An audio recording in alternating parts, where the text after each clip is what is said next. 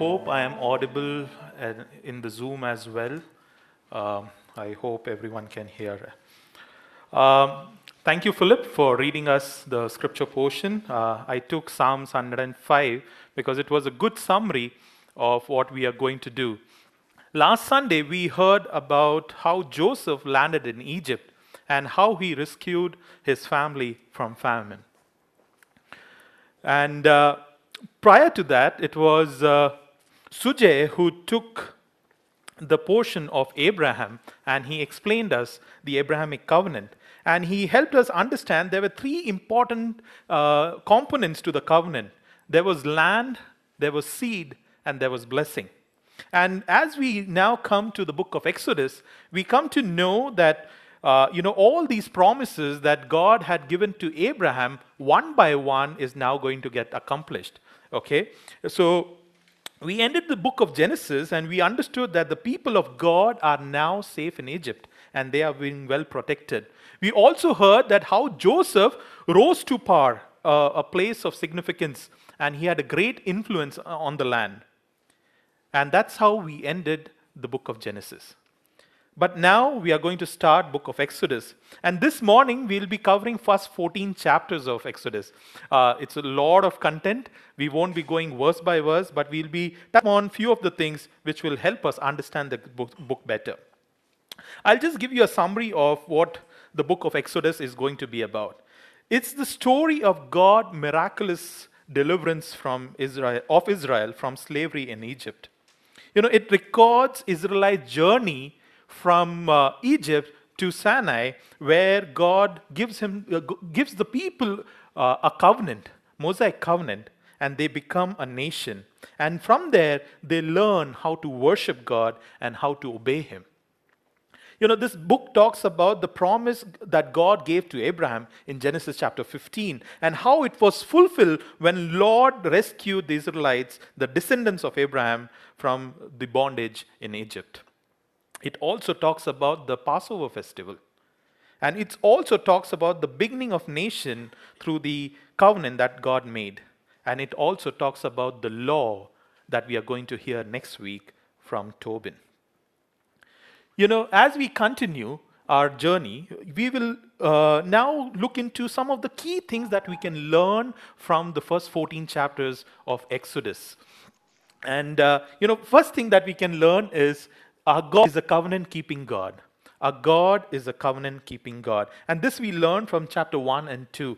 Uh, if you look at some of the portions, uh, Genesis chapter 15, verse 13.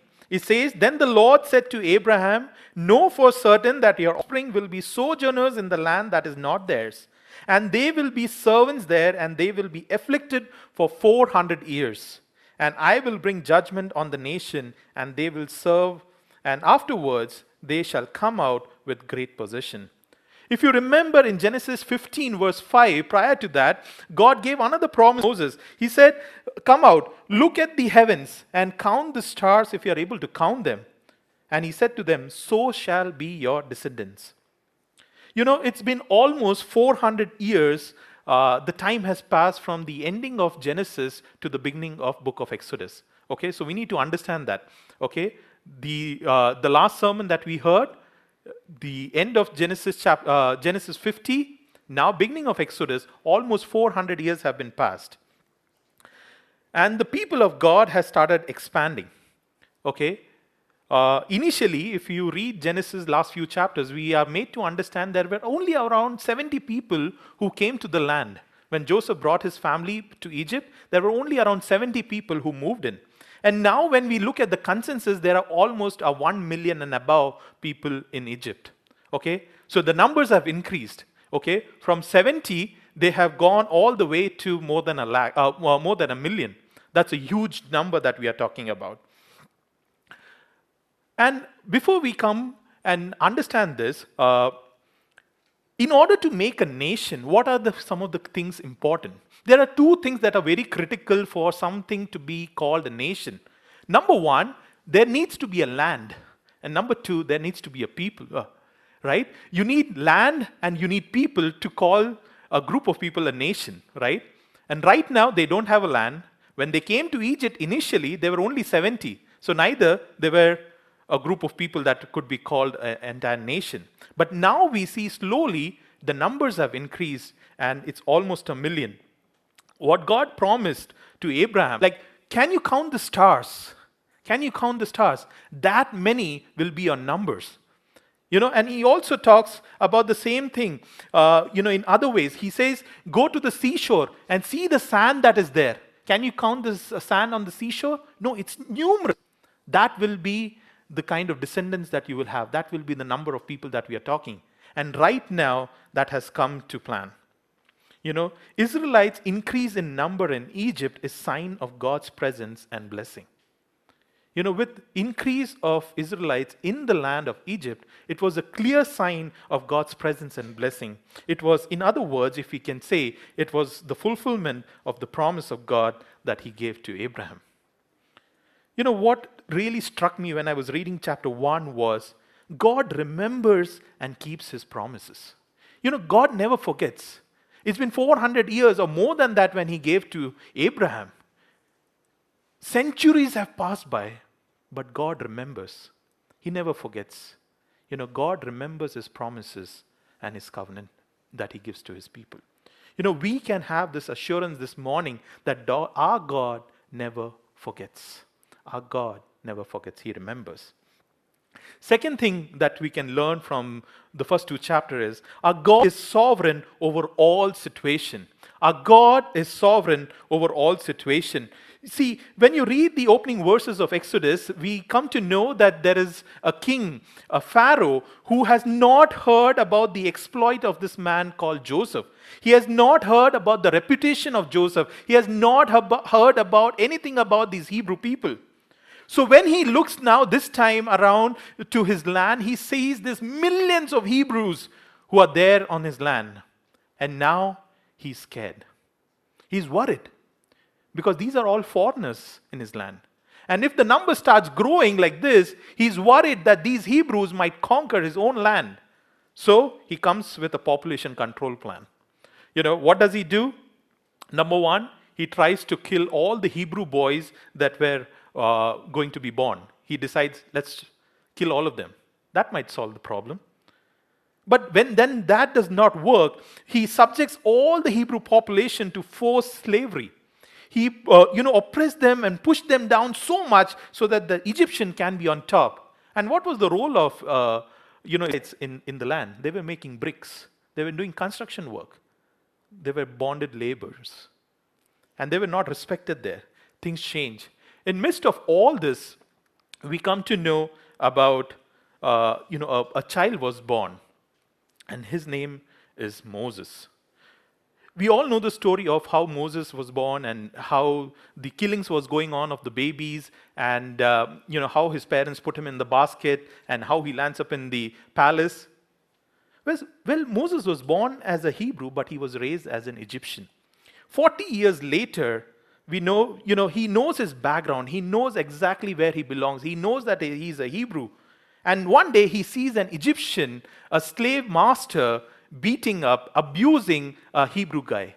You know, and he gets very worked up. And he goes and he confronts this guy and then he retaliates. And in, in, in midst of all this, he murders that Egyptian. Realizing that he has been found out, you know, he flees to Egypt and runs to a place called Midian and where he gets married and he's working for his father-in-law Jethro as a shepherd. You know, God prepares Moses for his ultimate purpose. You know, when we look at the story till now, we feel that the life of Moses is very hard. It's, it's, it's something that we cannot explain. When he was born, the Pharaoh was, had decided to kill all the firstborn. Somehow he escaped. God pro, you know, protected him at that point in time. Then he is in the palace. Then he kills an Egyptian. Again, now he's running. Where does he land? He lands in Midian, which is more like a, a wilderness, a place that doesn't have too much of greenery or vegetation, and he is a shepherd. And that too, not his own sheep he's been uh, taking care of, he's taking care of the sheep of his father in law. You know, God in his sovereign plan allows Moses to live life in wilderness. And God, in his sovereign will, allows Moses to live life of a shepherd. You know, this is what Moses is going to do for next 40 years. Do you realize that? This is exactly what Moses is going to do for next 40 years. He's going to be in wilderness for 40 years and he's going to take care of the people like a shepherd for next 40 years. And god is using all his difficult circumstances to mold him to make him ready for this big task that god is already decided for him. God takes care. You know god has a purpose for our life. You know he's sovereign over all our situations. You know god will ensure that he will accomplish his plan despite we failing to see it. You know that's interesting right you know, God is sovereign. When we say sovereign, He knows absolutely everything and He's in absolute control of everything. And He will accomplish His plans despite man failing to see it. You know, many a times when we are faced with difficult circumstances, we often don't see why things are happening in our life.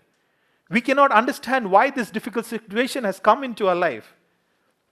We doubt, we don't see it but God will carry on to fulfill His purpose through our life. Next thing that we are going to see uh, that we can learn from Exodus chapter 3 is God is our personal God. Our God is a personal God. You know, most of the time when you hear different religion and when you see the different gods of the society, they call their deities as gods or goddesses. And this starts with a little g, okay? When you read a lot of books, you can find out little g. Th- these are the uh, men called deities, God. Even God of the Bible have many names. Uh, sometimes when we read the scripture, we come across the word shepherd. Sometimes we come across the word ancient of days. Sometimes we come across the word El Shaddai, Lord God Almighty. Sometimes we come across the word master. Sometimes we come across the word wonderful counselor the God who sees, the God who heals. You know, a lot of names of God in the Bible. But all these are more than just a title. All these are more than just a description. If you look, look closely, all these names, in fact, points to the nature of God, points to the character of God, points to his reputation, points to his heart. You know, all these names put together is one miniature portrait of who God really is. You know, you cannot define God with just these names. These are just small attributes, but if you put all together, it's this wonderful portrait that you can see, but it doesn't define who God is. But here, this is the, one of the most significant passages in Exodus. You know, what we are going to read next is very significant for us. In turn with me to Exodus chapter 3 verse 2, 1 and 2. And Moses was pasturing his flock uh, of Jethro, his father-in-law, the priest of Midian. And he led the flock to the west side of the wilderness, and he came to Horeb, the mountain of God. The angel of the Lord appeared to him in a blazing fire in the midst of a bush, and he looked, and behold, the bush was burning with fire, and yet the bush was not consumed. And then we later on, if you continue reading, he says that Moses turned aside and he saw this marvelous sight, why this bush was not being burned up. And in verse 4, if you carry along, the Lord saw that he had turned aside. God called him, Moses, Moses. And he said, Here I am. You know, this is the passage, it's for us to keep an understanding. This is the passage where God is starting his conversation with Moses, and God is going to commission Moses for his work. There's conversation that's going to initiate, and then there's going to be a commission that's going to happen for Moses. From verse 5 to 10, we read that God tells Moses, Moses, I am the God of Abraham, Isaac, and Jacob, and I have seen the trouble, the misery of my own people. God hears the cries and the respond, and, and respond on the basis of the covenant with Abraham, Isaac, and Jacob. You know, our God is the one who sees our trouble. Our God is the one who sees his people. You know, what a wonderful thing it is, right? He sees what goes on in his people's life, and then he has compassion for each and every one of us. You know, our God is not blind. He sees what we do and what we go through.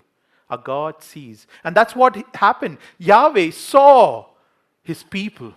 He saw the misery of his people. He saw the suffering of his people in the land of Egypt.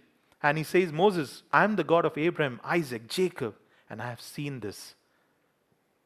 And I have something for you. So God says to Moses, Moses, I am the God who keeps my promises to people. I will bring them to safety. And I'm a promise keeping God. So, Moses, I have a task for you. Here's the plan you have to go as an ambassador to Egypt. Okay? You have to go as an ambassador to Egypt and say to Pharaoh, you need to let God's people go.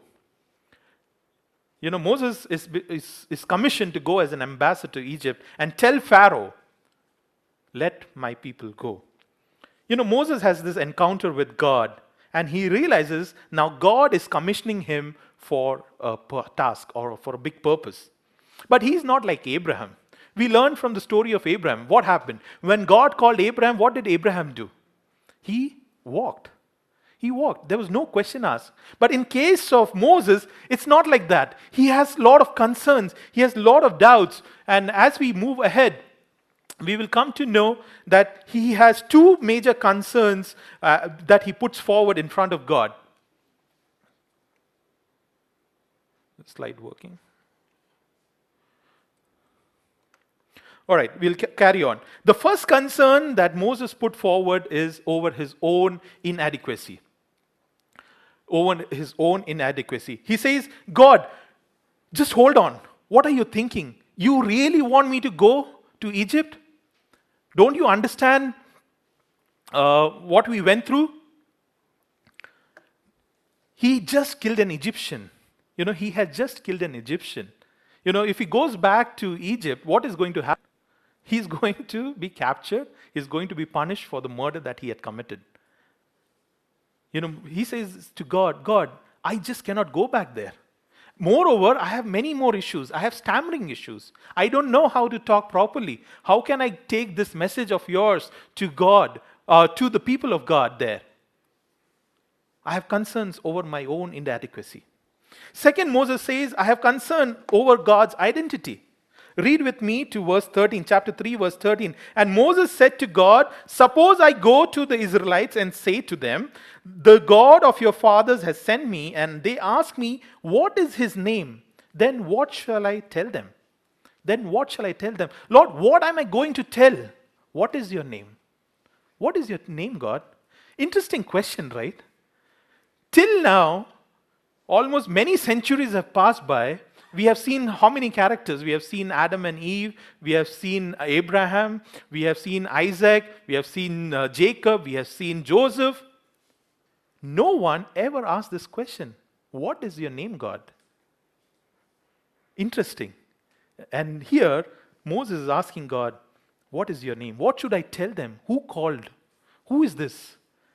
And God answers Moses in verse 14. Turn with me to verse 14. It says, God said to Moses, I am who I am, and this is what you are to say to the Israelites I am has sent me to you. You know, like I said, no one knew this name before. This is of great significance. In Exodus chapter 6, verse 2 and 3, if you read, Lord spoke to Moses and said to him, I am Yahweh. I appeared to Abraham, to Isaac, to Moses, uh, to Job, and as God Almighty as El Shaddai, but my name Yahweh, I was not known to them. You know, no one knew him by this name, I am. Does this name I am feel strange to you? You know, if I if I take you through, you know, a little bit about this I am, you know, what does it mean? In Hebrew language, it, it consists of four consonants, okay? Uh, it, we read from right to left, Okay, so it is yod, he, vav, he. That's the four consonant that's used. And if you translate this to English, it comes out as YHWH. And we have over time pronounced this as Yahweh. In Hebrew language, when it was written, they never had vowels in them. It was only written in consonants. Okay? So when Hebrew uh, person saw this name, Yod He Vav He YHWH, they didn't know exactly pronounce it, and they didn't want to misuse this name because they believed God was so sacred that no one should utter God's name. In fact, it was only the high priest once in, in a year on the Day of Atonement, when he goes to the Holy of Holies, he will utter this name, Yahweh, and then he will come back. And no one else was allowed. Hundred years later, almost hundreds of years later, we see the Jews came up with this idea. You know, they took the Hebrew word for Lord from the Old Testament called Adonai, and they picked up all the vowels from this word A, O, A. They took it and they fixed it in middle of Y, H, W, H, and the name became Yehovah. Are we familiar with this name, Yehovah? In some of the English Bible, you will hear this as Jehovah.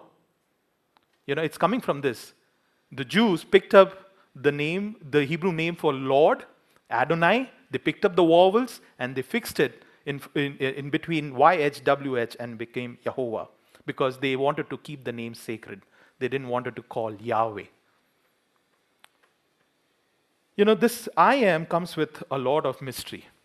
What does this I am mean? You know, when you see, uh, when you read the language, especially the Greek, Hebrew, German, Latin, you know, most fundamental verb forms is to be.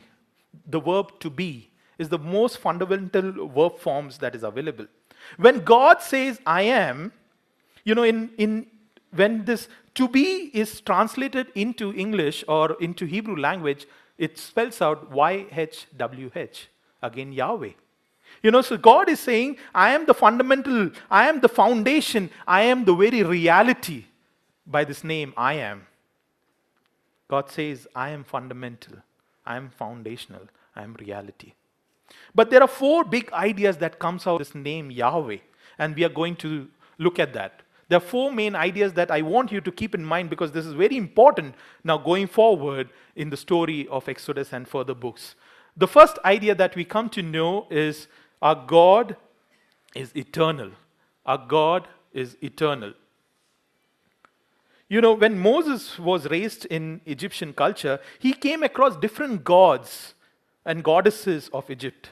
You know, in Egypt, there were multiple gods, and mostly they were animals. There were insects, there were uh, rats, beetle, birds, and these were the, you know, all the animals they used to represent some sort of gods in Egypt.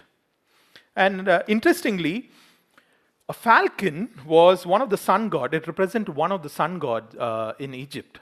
And when Falcon died, they used to give him a national, uh, uh, you know, burial. A state funeral was given to this falcon. Have you seen those Egyptian mummies? Uh, you know, tied up with all band-aid and then they buried. That's what they used to do to the falcon as well. See, Moses has seen all this when he's growing up. You know, one of the ideas that Moses might definitely have, you know, of the Egyptian God is they have a beginning, they have an end.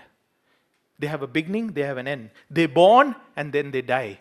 That's what Egyptians were all about. But here God says, you know what? I am who I am, period. In Psalms 90, verse 2, it says, Before the mountains were born, or you both for, brought forth the whole world, from everlasting to everlasting, you are God. It says about infinity and beyond. Our God is everlasting, our God is eternal. So when God says, I am who I am, one of the things that we need to keep in mind is our God is eternal God. You know, God is before all things and God is beyond all things. Our God does not succeed or precede any other gods, He is from everlasting to everlasting. Hence, how much more do we need to praise this God? Because our God is an everlasting God. Second thing that we learn about uh, God's name is He is self existing. Our God is self existing. You know, God doesn't proceed from anything or He's not produced by anything. He doesn't have a beginning, He doesn't have origin. In Revelation 1, verse 8, he says, I am the Alpha and Omega, says the Lord, who is and who was and who is to come, the Almighty. In Psalms 102, verse 25 to 27, it says, Of old you founded the earth, and the heavens are the works of your hand. Even they will perish, but you will endure and all of them will wear out like garment like clothing you will change them and they will be changed but you are the same and your years will not come to an end this means that god is center of everything this means that he is the fundamental foundation of everything a god does not change. A God is self existing. He doesn't have a beginning, He doesn't have an end. A God is self existing. The third thing that we learn from this name Yahweh or I am who I am is God is self sufficient. God is self sufficient. You know, humans, as humans, we need a lot of things to survive, right? We need air, water, clothes, food, money. There's a lot of things that we are dependent on. Everything around us is dependent on thing except God. God is not dependent on anything. In Acts chapter 17, verse 24 and 25, it says, God who made the world and everything in it is the Lord of heaven and the earth, and he does not live in the temples built by human hands, and he is not served by human hands as if he needed anything. Our God is not served by human hands as if he needed anything. His existence is based on he is what he is. You're getting that? His existence is very much based on himself. He's not based on, it's his, his existence is not based on what we expect him to be. You know, his existence is not based on that. You know, I'm amazed when I, when I read this portion. It helps me understand that God does not need any of us, but he chooses us. You know, what a wonderful thing this is. God doesn't need us, but he chooses us.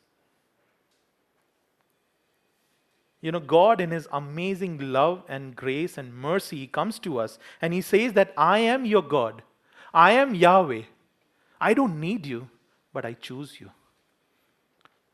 You know, this is just wonderful for me to understand that God chooses me. It's not that something that I have done, it's not something that I deserve, but God chooses me out of His own grace and mercy. Our God is self sufficient. And finally, the last thing that I want you to understand is our God is unchanging. Our God is unchanging. I am that I am and will always be. You know, in 1960s and 70s, there was this ideology in churches that was processing. It was called the process theory. You know, many of the scholars at this point in time said that God is not static, but he's dynamic. Well, uh, we all agree with that. God is not static, He's dynamic. But then they crossed the line. They went further and said, you know what, since God is dynamic, He changes. God changes with time because we don't live in the same culture as people lived 2,000 years back. This we would have heard many a times when we talk to a lot of people, right? A lot of youngsters these days. God changes according to time, so you know we need to read the Bible according to the changing times and all that. And process theology. But God says, what does God says in the Bible? In Malachi chapter 3 verse 6 it says, I the Lord do not change. Even in the New Testament we read Jesus saying, yesterday, today, forever, I am the same. I am the God of Isaac, Abraham, Isaac and Jacob. I am the same God. I do not change. And what a wonderful encouragement is this for each and every one of us, my dear brothers and sisters. Because our God is unchanging, the promises that He made long time back also remains unchanged. Since our God doesn't change, His promises doesn't change. Since His promises doesn't change, even the truth that He has revealed to us doesn't change. The Bible, the Word of God that we have this morning with us, you know, this doesn't change. This remains the same. Our God is an unchanging God. His promises are unchanging. He remembers everything. And because of that, even His truth is unchanging. You know, we will come and go. Our cultures, our nations will come and go. But the Word of God will stand the test of time because God is unchanging. As we move along the story, we then see God assuring Moses on the things to come. God assuring Moses on the things to come. You know, when God sends someone to a mission field, God also ensures that he's been assured of the things around him. Not on his, uh, you know, on his safety or anything, but God assures of the thing that what he expects this person to do. And that's what God is telling Moses. Turn with me to Exodus chapter 4, verse 21. Exodus chapter 4, verse 21. And Yahweh said to Moses, When you go back to Egypt, see that you do before Pharaoh all the miracles that I have put in your power. But I will harden his heart, and he will not let his people go. Then you say to Pharaoh, Thus says Yahweh, Israel is my firstborn. And I say to you, Let my son go that he may serve me. But if you refuse to let him go, behold, I will kill your firstborn. You know, 10 times in the Bible, when you read, uh, we understand that God hardened Pharaoh's heart. And when we read other scriptures, we also understand that Pharaoh hardened his own heart. You know, there's a lot of questions around who hardened Pharaoh's heart. Was God or whether it was Pharaoh? You know, in this semester, we had this uh, course and we were doing this Hebrew exegesis of this particular passage. We had five different views on this, and none of them was conclusive, except one thing that this was an act of judgment on the people of Israel. This was act of judgment by God because of the sins of the land, and God brought judgment to them. God was merciful to the people of Israel, his own people. He brought in 10 plagues. Many people died, many people died, but he restored his people, and there was a great judgment on the land of Egypt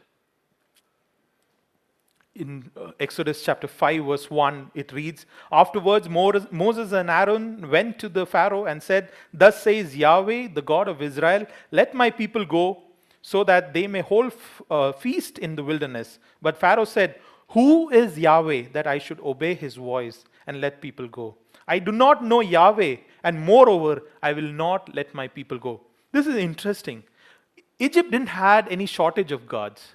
Egypt had multiple gods multiple deities, a pantheon of gods was available. And in all that, Pharaoh had never heard about this name Yahweh. And he says, I have never heard of this name. I've never heard. Why should I let the people go? Who is this God? And God makes two important statements here that we should keep in mind. God makes two important statements. You know, first statement that he makes is he affirms his children that he will keep his covenant promises. He affirms his children that he will keep his covenant promises. Turn with me to Exodus chapter 6, verse 6. It says, Therefore, say to the people of Israel, I am Yahweh, and I will bring you out from the burdens of the Egyptian, and I will deliver you, deliver you from the slavery to them, and I'll redeem you with an outstretched arm, and with great acts of judgment on Egypt. I will take you to be my people, and I will be your God, and you shall call me Yahweh, your God, who has brought you out under the burdens of the Egyptian. This is what Exodus is all about. This is the story of God's faithfulness to the promises that He gave to Abraham. You know, this is the story of uh, Exodus. The essence of the covenants is right here. The essence of covenant is right here. He says that you will be my people, and I will be your God. This is the essence of covenant. You know, if you if you read through all the covenants, right from Abrahamic covenant to Mosaic, and then we'll go to Davidic, and then we'll go to the new covenant. The essence is this God says, I am your God, and you are my people. That's the crux of the essence of the covenant, and God is making that right now. The second thing he says is, God says that I will declare my name. I will declare my name and I will declare my glory. You remember what did Pharaoh say? I don't know this name, Yahweh. Turn with me to chapter 7. God says, I will harden the Pharaoh's heart, and although I will multiply my signs and wonders in the land, Pharaoh will not listen to you. And I will lay my hand on the Egypt and bring my host people, the children of Israel, out of the land of Egypt by great acts of judgment. Egyptian shall know that I am Yahweh when I stretch out my hand against it, and I will bring out the people of Israel among them. You know, God was very clear in this 10 plagues what was his idea. God was very clear. He wanted to ensure that the people of Israel, uh, Egypt, knows who God is. He wanted to declare his greatness. He wanted to declare his power. He wanted to declare his glory. And he wanted to declare who he is to the Egyptian. No one after these 10 plagues could ever say, I don't know this Yahweh. No one could ever say. God was very clear. One, he wanted to affirm his children. He says that I will keep my covenant with you. Second, he says, I will show this Egyptian who I am. They will know my name. I am Yahweh. You know, this is followed by 10 plagues. Uh, we don't have time for going into dwelling into 10 plagues altogether. But there is something that I point out. In plague one, the Nile River turns to you know blood. In plague two, we see the frogs uh, infesting the entire land. In the plagues three, we see the gnats there. In plague four, we read about the flies infesting the land. But in plague five, something changes. Plague five, something changes because God makes a point from there that plagues are only for the Egyptian and they are not going to be visited on the people of Israel. From plague five, something changes. Okay. Now, the plagues, whatever 6, 7, 8, and 9, whatever we are going to read, it's only meant for the Egyptians and not for the people of Israel. And he's going to make distinction between the Egyptian and the people of Israel. He's going to make that clear distinction between both of them. You know, then he sends boils, then he even sends hail that kills the animals and the peoples, then he sends the locusts, and then there was three days of darkness, uh, you know, and we get through the nine plagues. You know, nine plagues are over. God hardened Pharaoh's heart, which led to plague one. Then Pharaoh did not listen, that led to plague two, and it went on. In all this, in 10 plagues, we understand that God was able to declare his glory. God was able to declare who he is to the people of Egypt. And in the midst of that, he was also affirming the same to the people of Israel. You know, his own people, he was affirming that I am God, I keep the covenant, I am the one who never forgets. You know, keep that in mind. And the, God's 10 plagues was just to declare, it was 10 opportunities for God to declare who He is to the people in the land. It was just an opportunity. You know, we see two things happening. One is judgment because of the sins that was there. Second, we see an opportunity for everyone to know that who is Yahweh. Then we see the redemption in the 10th plague. 10th plague talks about the redemption redemption plan of God for people of Israel. That comes to the last thing the 10th plague and the Passover lamb. In uh, Exodus chapter 11, verse 4, we read, Thus says Yahweh, About midnight I will go out in the midst of the Egypt, and every firstborn in the land of Egypt shall die. From the firstborn of the Pharaoh who sits on the throne, even to the firstborn of the slave girl who sits behind the handmill, all the firstborn of the cattle, there shall be a great cry throughout the land in Egypt, such there has never been or ever will be again. Then in verse 9, then Yahweh said to Moses, Pharaoh will not listen to you in order that my wonders may be multiplied in the land of Egypt. Moses Aaron did all the wonders before Pharaoh, and Lord hardened Pharaoh's heart, and he did not let the people go out of his land. You know, chapter 12 is the story of Passover. You know passover was instituted to at the end of the plagues that god sent upon the egypt. You know and none of the plague touched the god's people as they were separated from the egyptians now you know the 10th plague that we are talking about israelites and egyptians are drawn nearer as together to be involved in this final plague if israel does not trust what god has told them to do then even their firstborn is going to die God gives them certain instruction. God told Israelites that you need to do something. If you don't do that, like the Egyptians, even your firstborns will be struck down. You know, so there was a condition that was laid, a condition for redemption was laid, but Israel must respond in faith. Israel was to respond in faith. You know, God instructed Moses to go and tell that every household of the Israelite people must select an year old lamb without any defect, without any blemish. And they need to slaughter the lamb at the twilight. And none of the bones of this Passover lamb should be broken. And you need to take this blood and apply on the doorpost on, and on the lintels. This was the thing that was given to, instruction that was given to the people of Israel. You need to do this. And when you do this, what's going to happen? When you do this, God says, when the lamb of the blood on the door frame at the house, when I see, I will pass over, the destroyer will pass over, and he will not enter that home.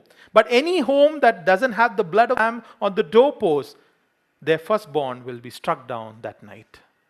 Their firstborn will be struck down that night. In Exodus 12, verse 12 and 13, we read that for I will pass through the land of Egypt at that night. I will strike all the firstborn in the land of Egypt, both man and beast, and all the gods of Egypt I will execute judgment. I am the Lord. The blood will be a sign for you on the houses where you are. When I see the blood, I will pass over you, and no plague will befall on you to destroy you when I strike the land of Egypt. You know, this was very clear. The instruction was laid. All they had to do is do the sacrifice, which allows the death to pass over them, that will not come to their homes. Their firstborn will be saved, they will be rescued from this plague. You know, this story is very significant to us because when we look into this story of the entire Bible, we are uh, we come across this redemption plan of God and we are come across this, this phrase that Jesus is the Passover lamb. Jesus is the Passover lamb. In John chapter 1, verse 29, it says, uh, John, when John sees Jesus coming out of the lamb, and he says, Behold the Lamb of God that takes away the sins of the world. And in Corinthians 5, 7, 1 Corinthians 5, 7, Paul says, Cleanse out the old leaven that you may be a new lump, as you are really unleavened. For Christ, our Passover lamb, has been sacrificed. You know, when John refers to Jesus as the Passover lamb, the lamb that took away the sins of the world, we need to understand what was happening in the Old Testament. Post the uh, laws that were given, year on year, year on year, people will come with the sacrifice bulls, rams, and goats, and they will come and sacrifice. And every year they had to repeat this. And this became a process. You know, all the sacrifice that was laid there, it never took away the sin, but it only covered it for a period of time. But when Jesus arrived, everything changed. When Jesus arrived, everything changed. You know, just as the Passover lamb blood caused the destroyer to pass over the household, Jesus' blood causes God's judgment to pass over the sinners and give us eternal life. You know, it's very important for us to understand this. You know, none of the stories in the Bible is just for the sake of it. You know, the story of Exodus is for the sake of, for us to understand that it is to Christ, like the Passover lamb that saved the, Egypt, uh, the people of God at the 10th plague and their firstborn were saved. We come to know that Jesus is that Passover lamb in the new covenant who took away the sins of the world. My dear brothers and sisters, the sin is a very important aspect that we need to, we should not ignore. You know, sin, as we heard, marred the image in which God created us. And there was judgment that was pronounced on each and every one of us. And this morning, our worship was so beautiful. We understood the impact of sin and what God, Jesus, Lord Jesus Christ, has done for each and every one of us. He is the Passover lamb, He is the perfect, unblemished lamb that was sacrificed for you and for me. He died on the cross and He took our sin, He took our shame, and He rose again on the third day. You know, there was judgment, but there's also redemption. You know, we see judgment of God, but we also see love of God. You know, these are the two attributes you just cannot separate from God. You know, many a times when we share the gospel, we only say, God is so loving, so you need to. No, God is also a righteous God. He's a just God. You know, both the attributes go hand in hand. And in the Passover lamb, we see this God's judgment and God's love coming together judgment, wrath was poured out on Jesus Christ, and he died on the cross, and he rose again. But love, we see that he took that place instead of each and every one of us. You know, Bible says, for the wages of sin is death. And he says, for all have sinned and fallen short of the glory of God. It says that no one is no one can escape this. Everyone who is born is born sinner, and your destiny is death. But Jesus is our Passover lamb. You know, it's a wonderful thing for us to remember this. It's, it's not just an incident that happened in the Old Testament, but it has long term implication. This Passover festival, they will now celebrate year on year to remember what God had done for them. But then it became a ritual. It became an yearly ritual of bringing sacrifice on the Day of Atonement for their sins, but it was done year on year. But we see ultimate sacrifice in our Lord Jesus Christ being accomplished on the cross for you and for me. We don't have to bring sacrifices anymore, my dear brothers and sisters. Our God has accomplished everything for us on the cross. Finally, we come to chapter 14. That's crossing of the Red Sea. That's crossing of the Red Sea. If you hear the story, after the 10th plague, what happens?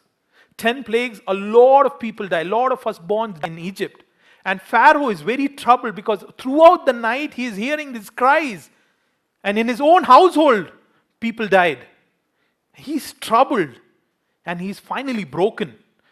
And he says, he calls Aaron, uh, Moses and Aaron, and he says, You know what? Take your people away. Take your people away and also take all the things that you need. And what does Israel do? They plunder the land as it was prophesied. They plunder the land and they take everything and they start their journey.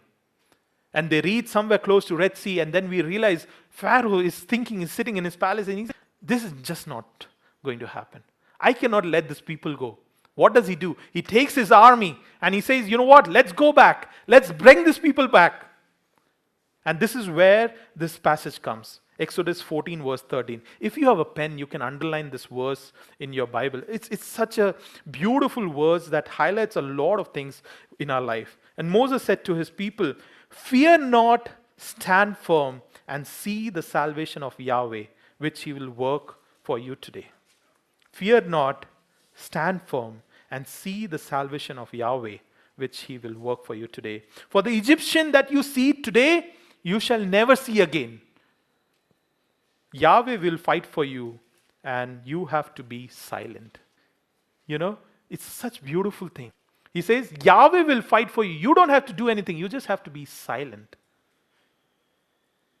Can you, can you imagine what, what the scene is? You know, you see Pharaoh's army charging towards you, and there are a million of, you know, of people of God who is trembling because they, they feel that they will be trampled, they will be killed.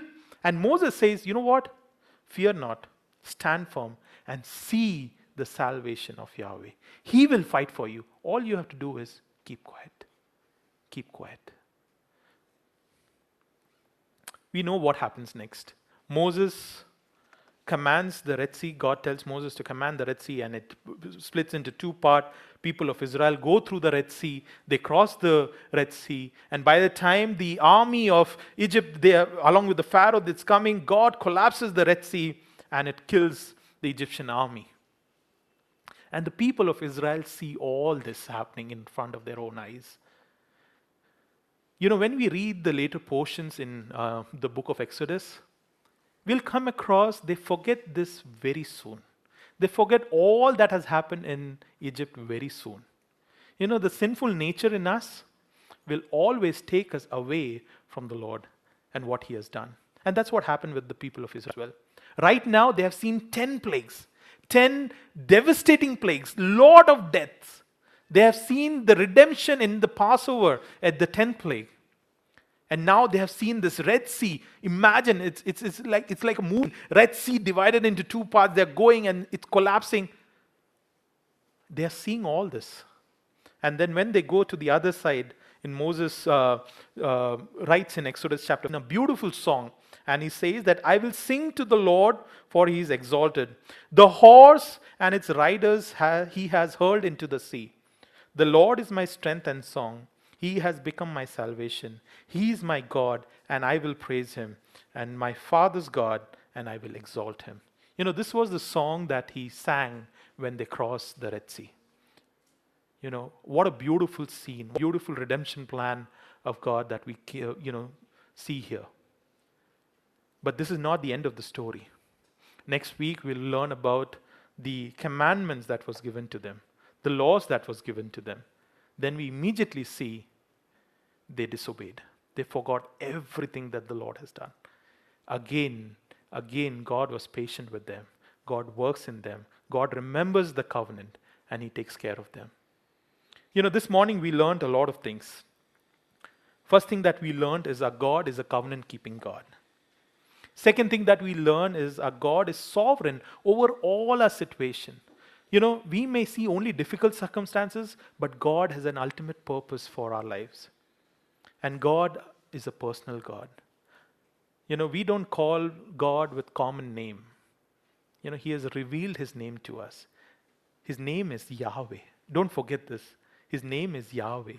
Next time when you see Bible in short caps, Lord written, that's Yahweh. And it appears 6,800 times in the Bible, the name Yahweh. It's amazing. God has revealed his name to us. And that means something. That means that He is eternal. I am who I am. This God is eternal. This God is self existing. This God is self sufficient. It's amazing, right? That He doesn't need us, He chooses us. Our God chooses us, He doesn't need us. And He's unchanging. And God provides assurance to the people who calls, uh, to whom He calls for His work. And God also institutes the Passover festival. Our God is a Passover lamb. Jesus is the Passover lamb. And that's a key thing that we need to take away this morning. We always have the sinful nature, but it was only through God's amazing grace and mercy and love we have been forgiven. We have been chosen into his kingdom. And because he is the Passover lamb, like Moses told the people of Israel, stand firm and see the salvation of Yahweh. Stand firm and see the salvation of Yahweh. You know, let us all, when we walk into our lives from this day onwards, let us remember, stand firm. Stand firm in all his promises, all his commandments that he has given us. And remember, he is Yahweh. Let's pray. Our gracious Heavenly Father, Lord, we want to thank you, Lord, for this time. Thank you, Lord, for this beautiful worship uh, uh, time of remembrance that you gave us this morning. Thank you, Lord, for all the brothers who shared uh, such beautiful thoughts that pointed our attention to who you are and what you have done for us, especially pointing us back to the cross, where we were reminded that you were the judge and you pronounced judgment, yet it was the judgment on your own son.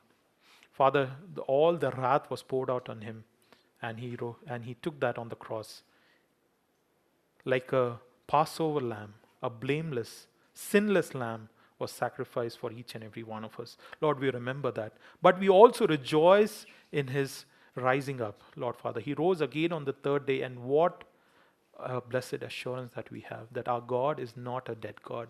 Our God not like the gods of Egypt or any of the land who has a beginning or who has an end, who has a birth and who has a death. But Father, our God is an unchanging God. Our God is from everlasting to everlasting. And this remembrance, uh, this reminder that you gave us from the book of Exodus is such amazing. Thank you, Lord, for being a personal God. Thank you, Lord, for sharing your name with us, which means so much more. I am who I am, Lord. You are everlasting. You are self existent. You are self sufficient, Lord. You are unchanging, God. Lord, you do not change. Since you do not change, Lord Father, your promises do not change. Since your promises do not change, Father, your word does not change. The world will come and go, Lord Father, but your word and you will stay forever. Father, we worship a living God and we acknowledge that, Father. And we want to give you all glory. Lord, as we live our life in this coming week, Lord Father, as we ponder on this sermon, uh, in each of the cell groups. Lord Father, we pray that help us to have fruitful discussion so that we may dwell into each of the aspects and we may understand your redemption plan right from the beginning of creation till the end of time. Lord Father, we want to give you all glory and honor. We ask this prayer in Jesus' name. Amen.